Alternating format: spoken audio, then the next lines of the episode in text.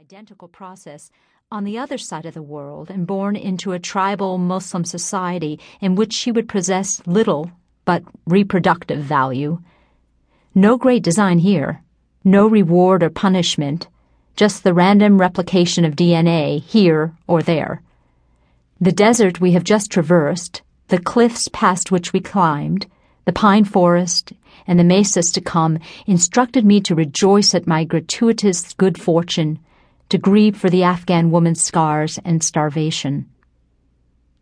I would recall these reflections months later, on the first Sunday in Advent, when I was trying to make sense of the gospel, to make the gospel sensible to my life, which is my struggle each week throughout the liturgical year the exact opposite of an inerrantist. I do not believe that the Holy Scriptures serve to instruct me in a truth handed down once and for all time by an adamantine deity. Instead, I have come to view them as a tool, a rigorous and recurrent challenge to unfold truths about the lively holiness that acts in and upon my life. Each time a reading comes round again, as it will every three years, I can't just receive it.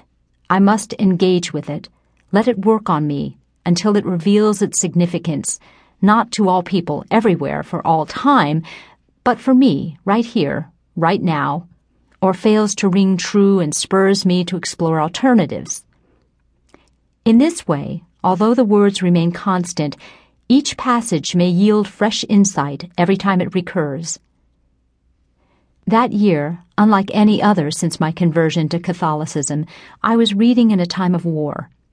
The Afghan woman whose imagined hardships aroused my gratitude for my own good life six summers ago may now, through no fault of her own, very well be dead at the hands of warriors acting on my behalf, as luck would have it. When warriors acting on her behalf attacked, I was far from the Pentagon and the World Trade Center.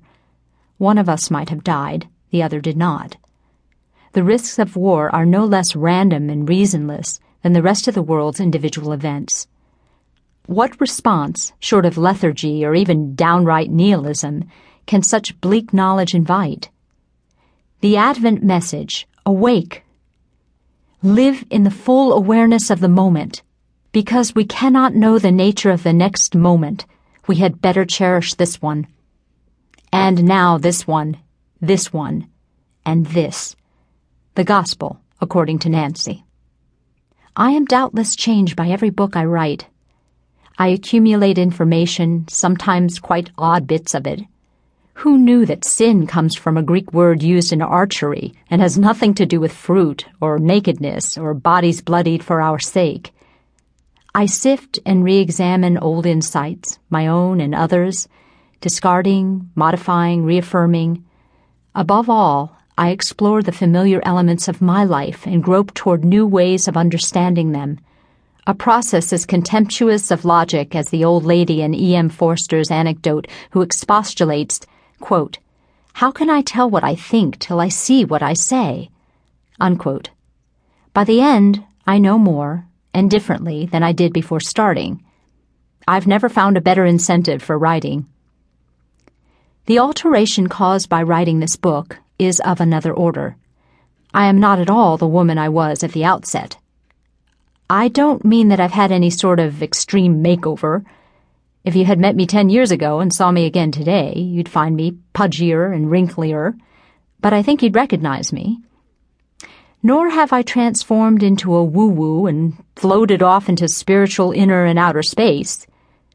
What I have undergone is what theologians call metanoia, which I had always thought of, insofar as I thought of it at all, as a synonym for the sort of once for all conversion I had made in 1977 when I became a Roman Catholic.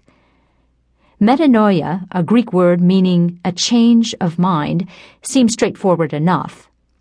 I knew that for some Christians, metanoia signified repentance, which I did constantly, and acceptance of Jesus Christ as one's personal Savior, which I had never done. Beyond that, the word was Greek to me. I never imagined myself to be suffering a, quote, sea change into something rich and strange, unquote. All right, strange maybe, but I wasn't aware of the ongoing radical revision and transformation that placed the holy at the center of my being.